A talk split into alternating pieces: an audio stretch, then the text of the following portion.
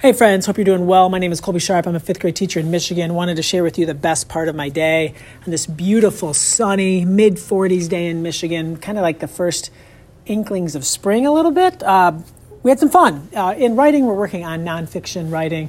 Kids are working hard on crafting strong leads.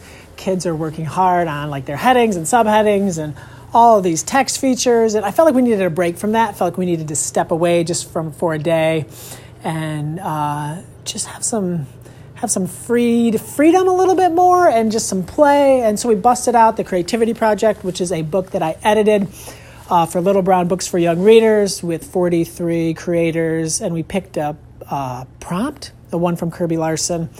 And the kids got a chance to run with it and have some fun with it. And just seeing the excitement in their stories and the creativity and just the million different ways kids took it, it was really, really special. And I was really proud of them. Uh, so many kids wanted to share is one of those things where sometimes you ask kids to share and not many hands go up, but today probably three fourths of the class wanted to share, and they were just so interested in all of the all of their classmates writing. It was really fun. It was really energetic, and I think it's going to kind of help us power through uh, these next two weeks and get some really great writing done before we head off to spring break. Hope you had a wonderful day in your classroom, in your school, in your library. Hope life is good and that it's treating you well. Have an awesome tastic day. Happy, happy reading.